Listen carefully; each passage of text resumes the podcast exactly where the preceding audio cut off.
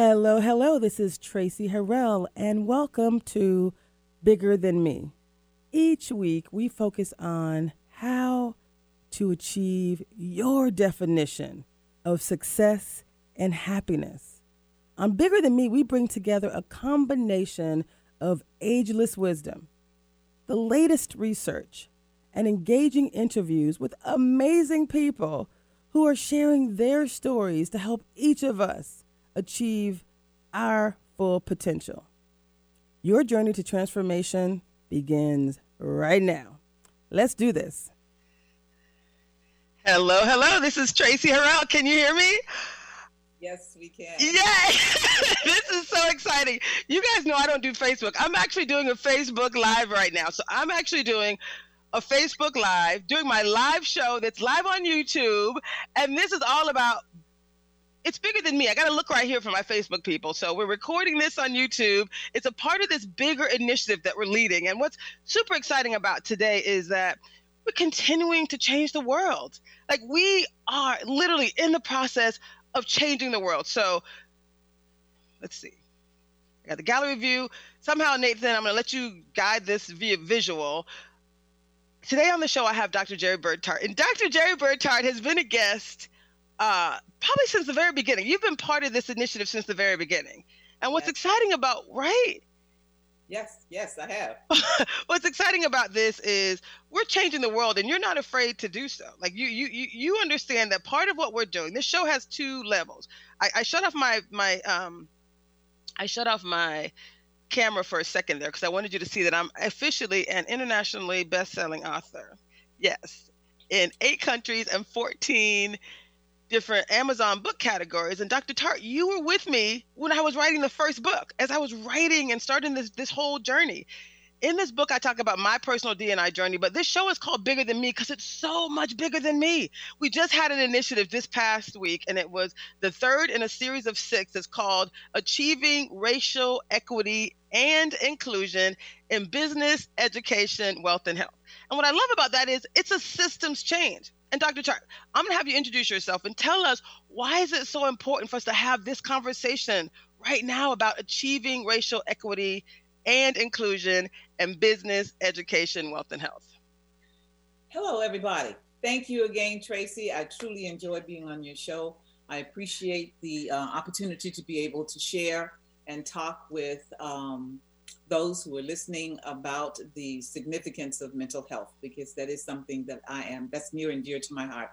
I am a uh, so, um, psychologist here or psychotherapist here in uh, Orlando, Florida. I've been in the business for more than 40 years, but I've been in private practice for the last 21 to 22 years. So, why is it so important? It is so important because our um, not only is it important because of the significance of being included, but it's important because the way because of the way that we perceive ourselves in the world.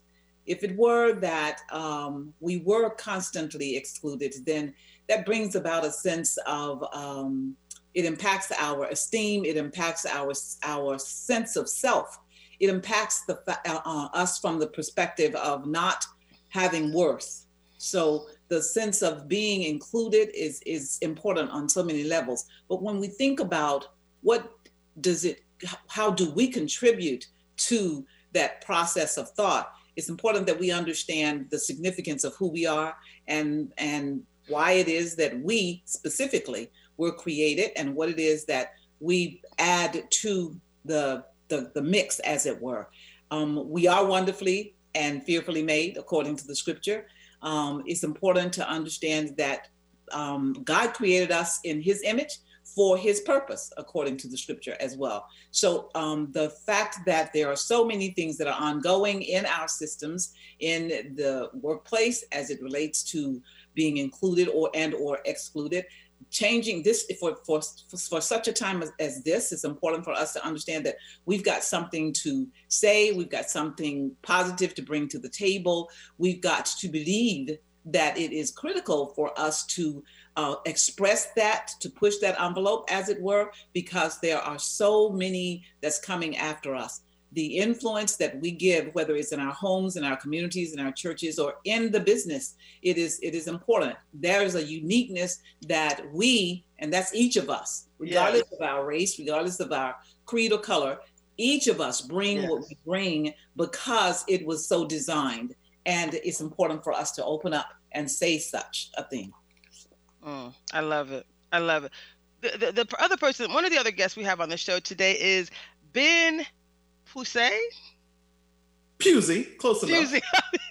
Listen, I could have made some other mispronunciation, so thank you very much. So introduce yourself, Ben, and tell us who you are and and and why is it important for us to have this conversation around achieving racial equity and inclusion in business, education, wealth, and health. Why why why is now so important? Uh, my name is Ben Pusey. I'm also from Orlando, Florida. I'm a small business owner. Um, I spent 10 years in corporate America and um, a couple years before that working in politics and in radio myself. Um, I, have, talking with Traci, you really got me to want to talk about an aspect of my time in corporate America that I that I don't really talk about a lot, which is the challenge of being someone who is not just a person of color, but is someone who has a typical way of thinking that really reflects something that's not the homogenous group think that we often see in corporate America, especially when you get past middle management into you know directorships and and, and VP um, level scenarios. We have this sense in this country that we have achieved diversity if we just add some women or some people of color to the room.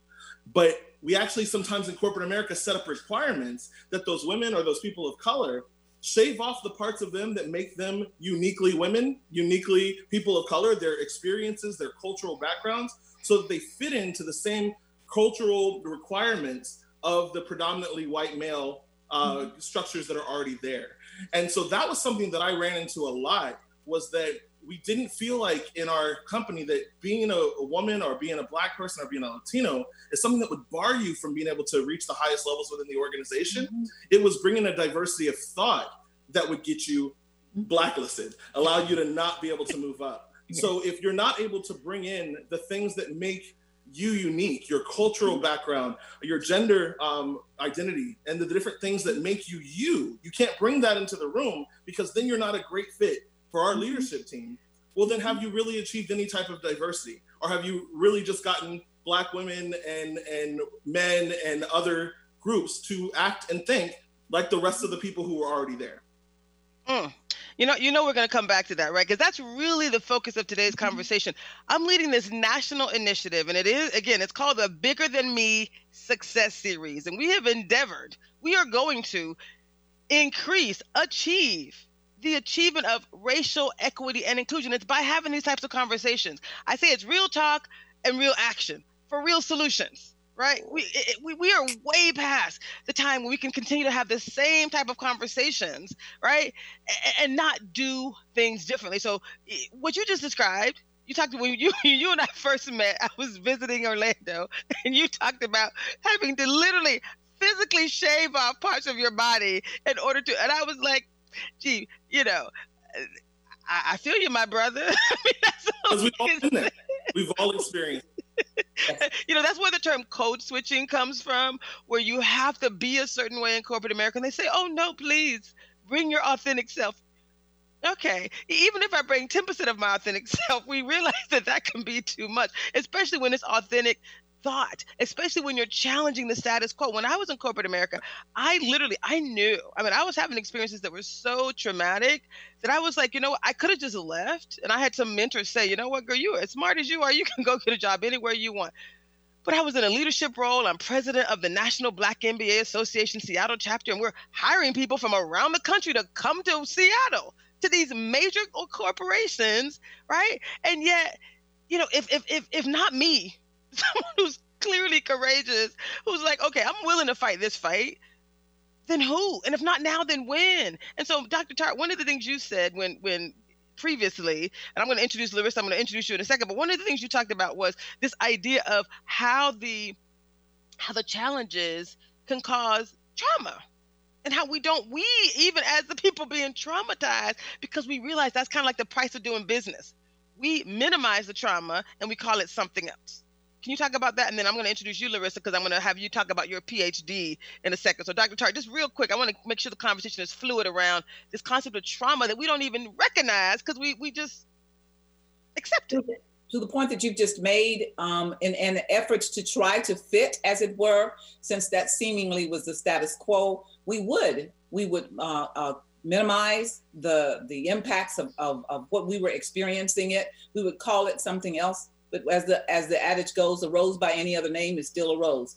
So the tra- traumatic experiences that we were having, we were we were believing that in order for us to fit, we would have to call it something else. We would have to pretend as if whatever it is that we were experiencing really wasn't about what we were experiencing. And so we were giving it another name.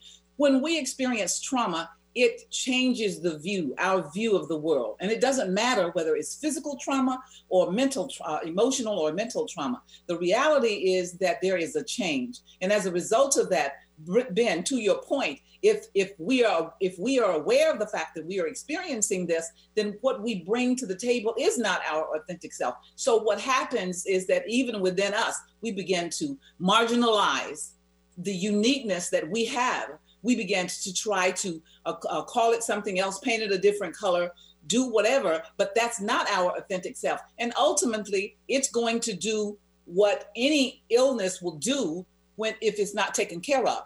There is going to be such a major impact that there's going to be some kind of an explosion, some kind of volatility because of the trauma, because we've called it something else. So now, if ever there was a time, this is the time for us to say, we aren't going to do that anymore. You say that this is what you want. So let's bring this is who I am. This is what I've got to share. This is my narrative.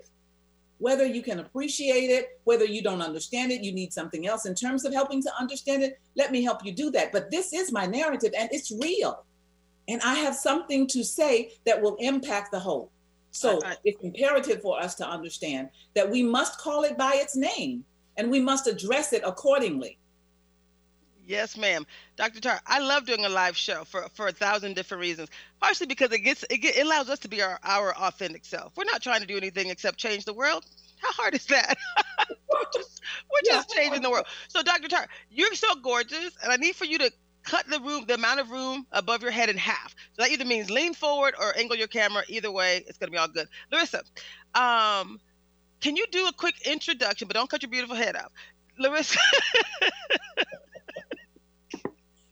Larissa Traprida. Larissa is also one of my favorite people. Larissa, I want you to do a, a, quick introduction. Tell us who you are, and then let's talk about, you know, the same question I ask you is why is this important right now? And you have a PhD in two things. You know, part of the reason, part of the things that we're using for this broader initiative is positive psychology, adaptive leadership and self-directed learning. And what's beautiful is you have some expertise in all of these areas. So you and I have bonded. You're like my sister from another mother. You're like another one of those women. I said that to JB Owen, who is the publisher of the book that that I the first book that I um uh, an international bestseller for. I can't stop saying that.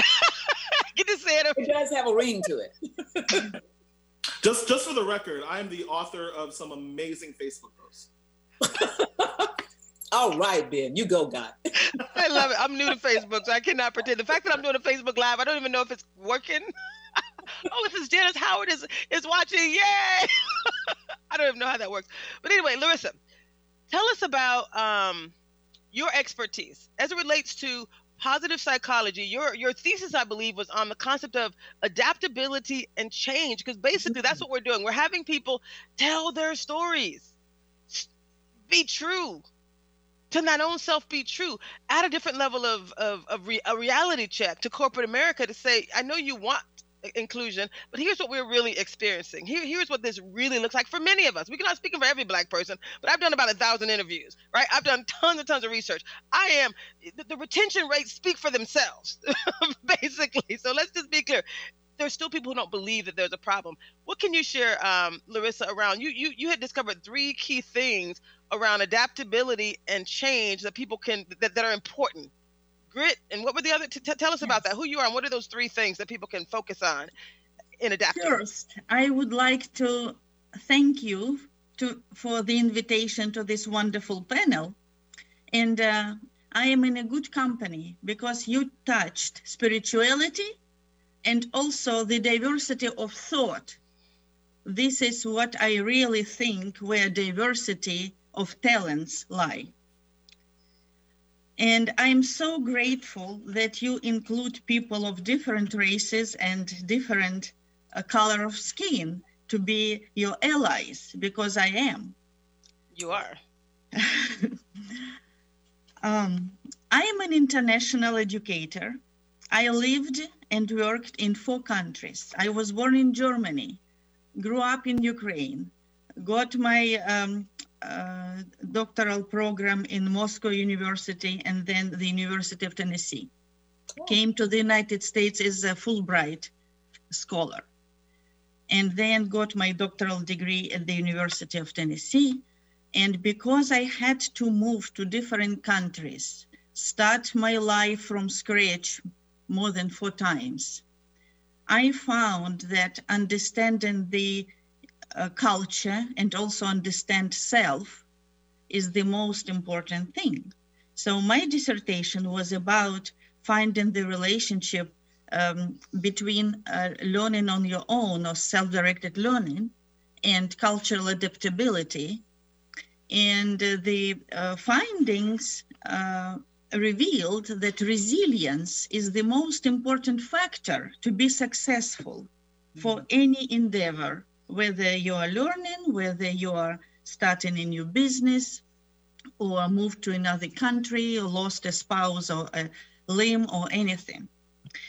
So that's why I'm an author of an, um, a new program which is called Joyful Resilience, uh, which incorporates uh, life skills with emotional uh, management, understanding how our emotions can trigger some trauma that came either from childhood or from corporate America or from academia.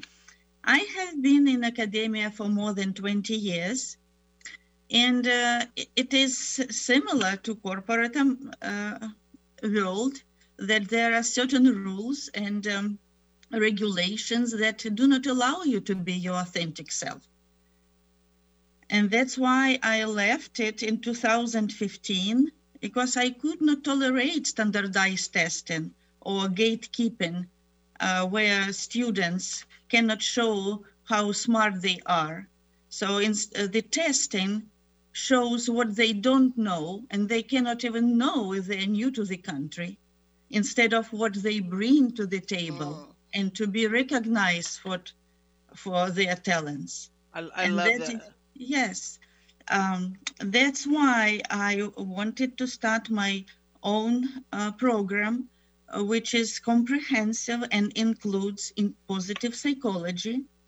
And positive psychology um, deals with three levels it's personal traits, but also societal trends.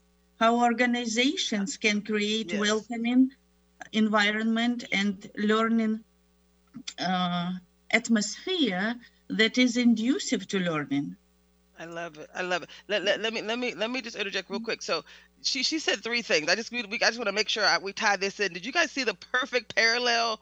Ben, mm-hmm. she's from Moscow, the Ukraine. She's in the academic space. Yet when you think about this concept of equity and inclusion, and I'm saying racial equity and inclusion, but anything Mm-hmm. It's been proven historically. Anything that works well for Black people, yes. anything that benefits yes. Black people, Black women, because we have the, the, the, we have both the the racial yes. challenges as well as the the the um what word do I use the um sex based gender gender thank you very much thank you the gender gender bias so there's racial bias and gender bias as well thank you very much yeah. so we have both of those things. So any any initiative mm-hmm. that's going to benefit, that's going to level the playing field, it basically creates equality and inclusion for everyone. It's not it's not about giving it to black people. It's basically saying, let's ensure that the things that we know happen and we've done mm-hmm. tons of research about the key challenges, right? These are terms that we've all heard. Unconscious bias, unequal performance standards, similarity bias, and a lack of CEO accountability. Those were the three challenges that our research as, as a part mm-hmm. of the mm-hmm. National Black MBA Association. And again, we've been around for 50 years. The organization was started just so we're clear. started based on these types of challenges. Start it. Do you understand what I mean? So we've been talking about these things for 50 mm-hmm. years. We now have beautiful labels for them. But mm-hmm. really what we're trying to do now is move from this concept of courageous conversations to mm-hmm. courageous activations. Courageous activations. So um, uh, Nathan, let me know when you have the the, the first uh, clip ready. We're going to play part of that from a prior um, event. Because what, what was really interesting is she just mentioned the diversity of thought, yes. how important it is. And when that's not allowed, right? When it's not allowed, you feel like you have to give up part of yourself. Ben, you've you've talked about cutting off arms, cutting off limbs. You you've you said you've tried to be yourself, but it didn't always work out. Tell us a little bit about. Oh, oh that's not correct. I was always myself, which which created very much a ceiling for me, which created like you, this is as far as you're going to go, sir. Um, and so understand when I talk about shaving off pieces of yourself, it's important to understand it's not the corporation that's shaving off the pieces of your of yourself. It's you doing it. It's you saying the corporation creates the standard, creates the expectation of what it's going to take to go from entry level employee to manager, from manager to director, from director to VP. And if you don't conform to that orthodoxy, then you just won't get promoted. Like you'll just hit your wall and that's as high as you're going. And so if the incentive structure is such that I have to conform, then people that don't again, I don't want to, you know, challenge people's motives. Sometimes, you know, you got to provide for your family. So if you want that twenty, thirty thousand dollar pay raise, then you do what you have to do. Um, but for somebody who's got a strong a sense of self as I do, that's not a price I was willing to pay for a couple extra thousand dollars a month. That's just not something I'm willing to do. And one of my proudest moments in my career is when my director sat me down and I was the training manager in charge of coaching other managers and new hire and onboarding and et cetera. And he said, Ben, Ben, you bring so much value to this team, but you bring so much conflict. And I, I looked him dead in his face and I said, Brian, do I bring so much conflict or do I want to address the problems that need to be addressed that you would prefer to sweep under the rug? Mm-hmm. That that's who I am because I'm striving. If I'm going to play a role in creating this culture in our leadership team, we're going to have a meritocracy. And that means that if we have a manager that's deficient, we're going to call that manager deficient. We're going to do our best to coach them, but we're going to remove them. We're not just going to say, hey, we like this person, we golf with this person, uh, we hang out with this person. And because they're a part of the, the club, be it the boys club or the, you know, mostly Caucasian club or whatever club it is, that's the culture of the leadership team, we're going to excuse their lack of performance, their lack of capability. And meanwhile, we're blocking other people who we view as people who bring conflict. But those are actually the performers. Those are actually the ones who are willing to do what it takes for them to be able to rise up despite the challenges and the blockades that are placed in, in front of you. I love that she mentioned before resiliency is the key factor to success. And I hit a point in my career where all of the people that I was looking to for guidance, for mentorship in my organization, which was a Fortune 500 company, not a small organization, were all Black women. And I'm sitting there as someone who works in HR, like, hey, am I biased here? Am I am I only choosing Black women because I only respect Black women and I've got an issue with the Caucasian men that are around me? And what the conclusion that I came to was that I was actually setting a skill set requirement to be my mentor. Um, you had to have a certain level of integrity and character, a certain level of competence, a certain level of charisma. And the only people that were clearing those marks were the Black women who had found a way in a, in a predominantly white male dominated organization to be so much better than their counterparts that they were able to still become regional uh, directors, territory VPs, etc. The Black women versus their white male counterparts were just night and day better than their peers. And so when I meet the group of regional people, the most charismatic, dynamic, smartest one that had the most to, to give to me as someone who was looking for coaching and to grow just happened to be the black woman almost every time. And as I got to know them better and I got to sit down and talk with them, we talk about their struggles and what they had to do to overcome the biases and the prejudices that they faced. And it it was so obvious to me that this isn't fair it, it's not fair that this black woman has to be everything to everybody all the time. For her to be able to move up the ladder, And yet we take Becky, who it's her first job at a college, she's been, you know, above average for two years, and now we're making her a manager over people who have outperformed her the entire time they were here. But we they viewed her a certain way. They viewed her as a good fit. And that was something I was always going to fight against. From the first day I got into leadership, I sat in a management interview and it was a situation. Dr. Dar, he called it a situation. I heard that. that's the word that we use in situation. So I, I, have to admit, I haven't had that that experience. So what I what I like to say about this show is, it's not that everyone who um, something happens in this phone and this computer dies. Y'all just keep talking because I see I got some issues down here. Um, so what I can say is, um, let's see if that works. Okay. Um, so what I can say is, Dr. Tar, there there were people who were fantastic. I can think of uh, one leader. His name was Fred. He actually was the one who hired me into the company.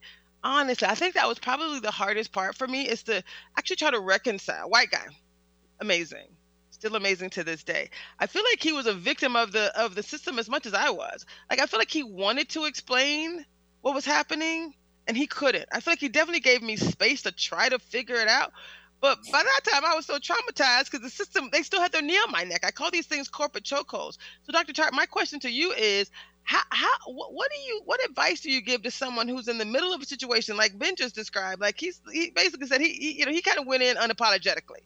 Mm-hmm. I, I was not ever the angry black woman, even though I had every opportunity and every reason to be so. I smiled my way through that organization because I just wanted to be a part of change. And I believe that these are good people, even though the experiences that I had were I literally, not possibly, but I definitely, without a doubt, exceeded every expectation that was put before me, delivered five times what they asked because I knew I had to like do that in order to get at least what they said they were going to give, right? So, Dr. Todd, what what advice would you give psychologically give us some quick psychotherapy and, and for the for the record this is not psychotherapy by the way. This is um uh information. So yes. we do we do recommend that people get official mental health. But dr Chad, what, what advice would you share for people who who are you know there's this dichotomy of information that's coming through. These are good people but the experience that i'm having is non-optimal and i want to make it better. Non-optimal. That's a great way to describe it. I, Dr. That, somebody, with that being said, I think that it, it is about it is about choice. We do have choices. We have to recognize the impact that it's having on us. We have to recognize the impact of the struggle. We really do. Right. Um, we have to be be be be willing to say that this is what's happening, and I've got to make some choices. Um, I think that the most one of the most powerful things about um, a healthy mind is to identify certainly the issue and then decide in what direction do I choose. Okay, let's talk about conscious choice because that's what we're talking about, and it's going to be on every corner of life, as it were you know, uh, whether it's in the business world and education. And, and, and, and Larissa, I want to applaud you. You were so on point when you were talking about resiliency, because that's one of the things that we're talking about. Traci, in terms of reading your story, I remember when you made a conscious decision that is about justice. I've got to do something because this is who I am. This is what I stand for. So as it relates to what then do I do? When I'm in this quandary and I realize that this is where it is, what do I choose to do? We make a conscious decision. Everybody believes in something. Okay, everybody does. And whether it's bigger, the bigger than me moment, or whether we give credence to God for all and everything, or whether it is that people turn to, to themselves or whatever, we believe in something and we need to check it right? We need to go there and just determine, hey, is this the thing that's going to get me to where I am? Ben, you said a moment ago, I made the decision that, hey, yeah, there's a beautiful six-figure income or whatever, but I'm I'm more than that, and and I don't mean that to be unkind or, or, to minimize the impact of, of making a good salary. That's not what I'm trying to say. Who are you? We i know as a therapist there are a number of clients that i've had through the years who are making the major bucks and they are miserable absolutely miserable. So the point is is that important? Is that the value that you're looking for? Is that the core of your existence? So then we go back to that choice. I choose to be uh, sane as sane as i understand uh, sanity Okay, I choose to be mentally sound, as it were. So I'm making happy. happy. Exactly. I, like I chose. Like I, exactly. I chose to be happy. So my book, the, the, the story that I wrote in the book, Ignite Happiness, mm-hmm. the best-selling book, Ignite Happiness. I'm only a few weeks in, so I get to say that a few more times. It's, it's so new. But I, I chose happiness. Even though I was being traumatized, I still chose happiness because I thought I could be a part of the difference. I thought I could make a difference. Dr. Char, the other thing I was going to ask you, you know, you, you, you said on the call with us, you actually, you were in the first session – we just had our second session on 9 9. So you were in the session on 7 7 and 8 8. The session we just had on 9 9, it's all on YouTube, by the way, on my YouTube channel. Check it out. It's all bigger than me. Um, uh, they made a point. It was Rex. So Rex Brown, he's part of the governor's panel. He's part of this initiative. He's part of this this, this team that's moving this initiative forward. And he said that black people um, have a bias for change. Oftentimes, we have a bias for change when it comes to like when you're in a corporate role and that check is rolling in and this is kind of like we've made it right? I'm making a couple hundred thousand dollars you know that's that was my definition of success. But real sex success true success is when you when you're when you know you're leaving a legacy you're doing the right thing and you're not going to allow other people to have an experience that you had. Like there's some responsibility there too. So that was kind of my, my issue. So when, when when he talked about the bias for change and then uh, Bruce Thompson, who's the president of the National Black MBA Association nationally, um, he actually said that MLK, when he started his pursuit to, to, to, to, to for civil rights, to, to, to tell black people that you can you can have more. He said what he encountered was more resist as much resistance from black people as he did from white people because we were comfortable in the lot that we were dealt. We thought that was all that we were due. And Basically, now this initiative this is around safety. This yeah. is the best we've ever had it. So why would we want to rock? Why would boat? we rock the boat? Yeah. Yeah. Okay. And, and, and, and I want to just oh, go ahead, uh, Larissa. Um, I wanted to uh, applaud your choice of happiness. I also have education um, as a in linguistics, and from linguistics point of view, the choice of words and language of love and kindness is really important and uh, from psychological point of view or from um, spiritual point of view love is stronger than hatred or anger. Anger is an emotion but love is innate state of our soul.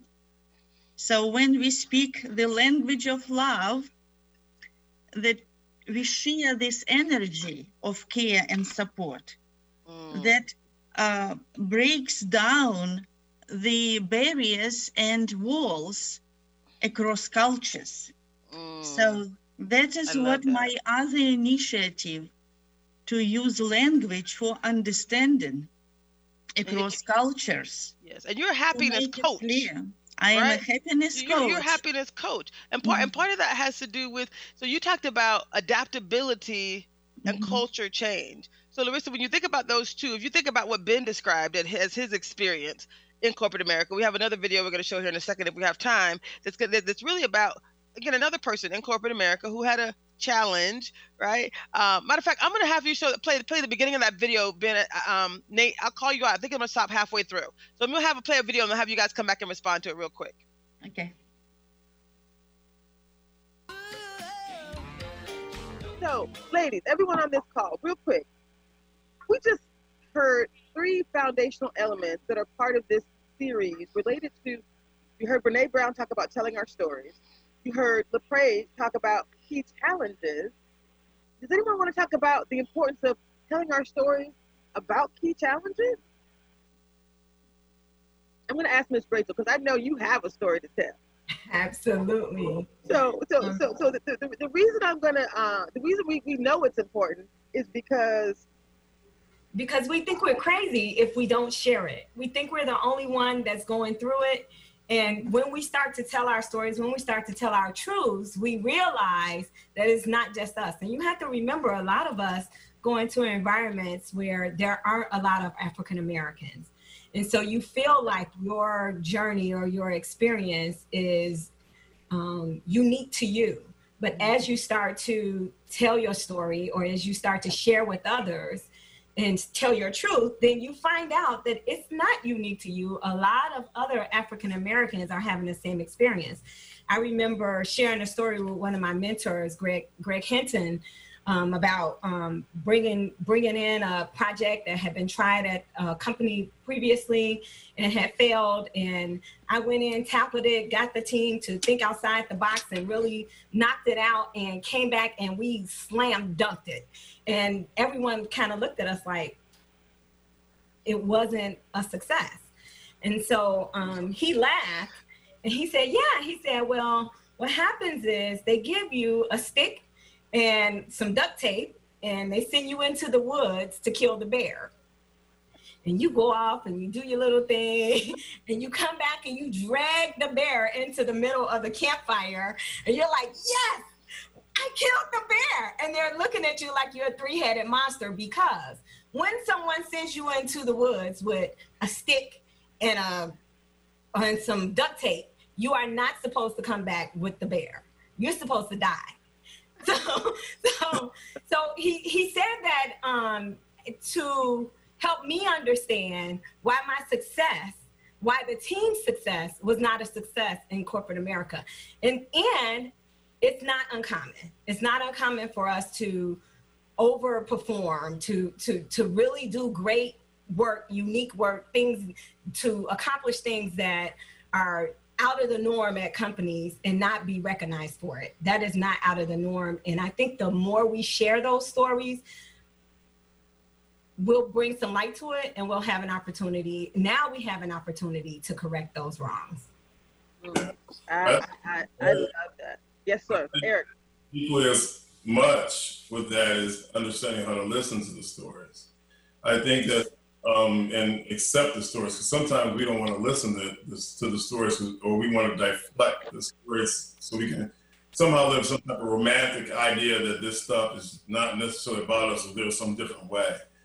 Generationally, I see the the, the Kianas of the world and the Cassandras of the world and all the other and, and the Jerrys of the world having their story to tell. But when we look at younger generations, they're telling the truth and accepting the truth and moving towards the truth. So, but my generation, I'm a boomer. Um, we, we, we, we got comfortable with, with not hearing the truth. And if you tell me the truth, I will reject it and make it and gaslight you unwittingly and make and, and kind of push that truth down so we can live our lie. Now is the time to live our truth. And so that's really important that the stories and listening to the stories and listening to our truths. Mm, I love that so much. Like I said, I did invite two psychotherapists uh, to the call who are also just women of God. They're, they're, they're, women who are, are powerful in their own rights. And I know, Kiana, you can only join us for a few minutes. So I'm going to ask you to um, share your thoughts about the importance of telling our truth, sharing our stories, and, and why it's so important. Mm-hmm. Um, I think Rachel hit it on the head that when we tell our stories, we're forced to realize how many people have the same fears, concerns, stressors, anxiety in our story. And I think someone just commented but talked about how us in the black community are taught to keep our business to ourselves, keep your business in your household. And so when you take keeping your business to yourself, and then I also think no one else has this business to share, no one else has business like my business, then it creates all these small pockets of isolation where we're never going to be able to get to community healing if we're all trying to deny that we need healing in our own lives and our own families and our own friendships. Um, and I think when we're talking about corporate America and boardrooms and these spaces where diversity is the big thing, you know, us as people of color are not just thinking about who's at the table. We're also thinking about our friends, our family, people that we know are just as smart of us who kidnapped, they couldn't get to the table, right? That they were, they, they got stopped at this security's desk downstairs. So it's also the stress and anxiety of, I know I'm kind of might be the one who made it. I might be the token. I might be identified as, you know, uh, you're the one in the family who's doing good. Go out and set the stage for people to come. So there's compounded stress not only from ourselves but also people that are looking for us to make it. Um, and then that that stress builds upon each other when we have families, children, friendships, like any other human being. None of that stuff goes away but it's really that compounded stress that kind of suffocates our voice. And when it's time to tell your story, that we all are really afraid. And kind of to, to what Brene Brown said, that then the story starts to own us and we're no longer the author or the narrator of what we're trying to share. Oh, I love that. I love that. Dr. Jerry Bird Tart, your thoughts about the importance of telling our stories and, and the so, value that it brings. Uh, thank you, Traci. I appreciate it. Um, it is so very true. Um, when I listen to what the other uh, speakers have said, one of the thoughts that I had, uh, particularly when Kiana was talking, was that we sometimes, for our our sense of survival, Eric, you alluded to it, we call it something else. We don't identify trauma as trauma we, we, we say that it's, it's, it's, oh, I'll get over it, or, oh, it was just their way, or whatever. And we, we marginalize or minimize because oftentimes, Rachel, just as you said, it is you, when you went in the woods, you weren't supposed to come back. It wasn't about the bear. Trust me on that one. Okay. So, so, as a result of coming back, it's like now I've got to deal with the fact that I sent you out there so that you could die. And now i've got to tolerate i've got to i've got to try to assimilate what it is that you've just done. So because we aren't just talking about us as a, as a people we're talking about corporations and businesses and all those kinds of things. So what do you do when the person who was supposed to have been killed by the bear brings the bear back? You your that paradigm has has to shift. So what happens there uh, is that it's marginalized or it's minimized. So then now now we've got to deal with that trauma. We take it on as if it were us, like we did something wrong because we survived. So we have to understand the significance of trauma and how it it by virtue of being in a traumatic situation, it shifts our entire paradigm as it relates to our world whatever it is that has caused us to survive and there's a traumatic experience that happens we've got to because we are survivors we have to shift we have to shift. So we begin to take on the norms of the masses, as it were. And sometimes it's so subtle that we don't, don't even realize the, the, the tremendous impact that it has on our psyche. Mm, I love it. Thank I, you very much. Can I jump in and oh. ask, um, ask you, you, you to unpack it Thank you so much. Oh my goodness. That that was just a little snip. We have hours and hours and hours of amazing shows, but that was just a little snip. Ben, you you you showed up. I heard you. I saw you all rolling. well, what do you got to say about that? Well, what, what, what, so, first of all, what about that was was was got you excited? And then what would you like to share about it? I feel like we're all running into the same core problem, which is leadership that is not secure enough in themselves. It it's like it's like uh, Larissa said earlier. Resiliency is like the key to success for you to get there you know, to get over the mountain.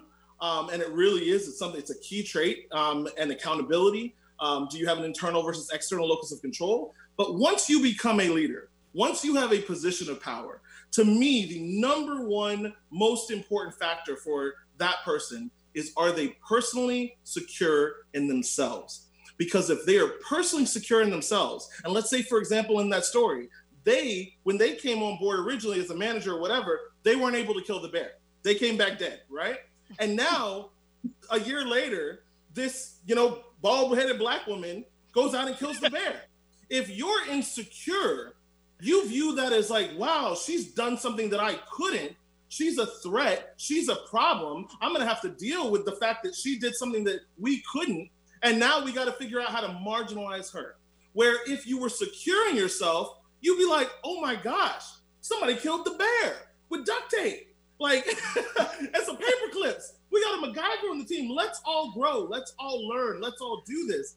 And that is what I've run into. And I feel like so many of us run into these situations where we're asked to tamp down our stardom simply because it's threatening to someone else, as oh. opposed to finding a leader who says, I'm I'm the director or I'm the VP. It says that on the wall. It says that on my business card, and no one's gonna take that away from me. And the fact that you might be stronger than me in some area, that is an asset. That is something that will help me grow this team. That is something that I can benefit from, that I can make myself better. And if one day you become a VP of another area and you become my boss, more power to you because you're going to have something to teach me. I just saw you kill a bear. like it, it all boils down to is this person secure enough in themselves to allow people to be who they are, to be their authentic selves, and not require them to shave those parts off to get into the room. Because I'm trying to build a team of rivals, as Abraham Lincoln would say. Um, and I want the person who isn't a good culture fit for the leadership team. I want the person who's going to bring the heterodox, point of view because that's what's going to test my ideas. And even at the end of the day, I get to make the decision no matter what. I'm the person in charge, right?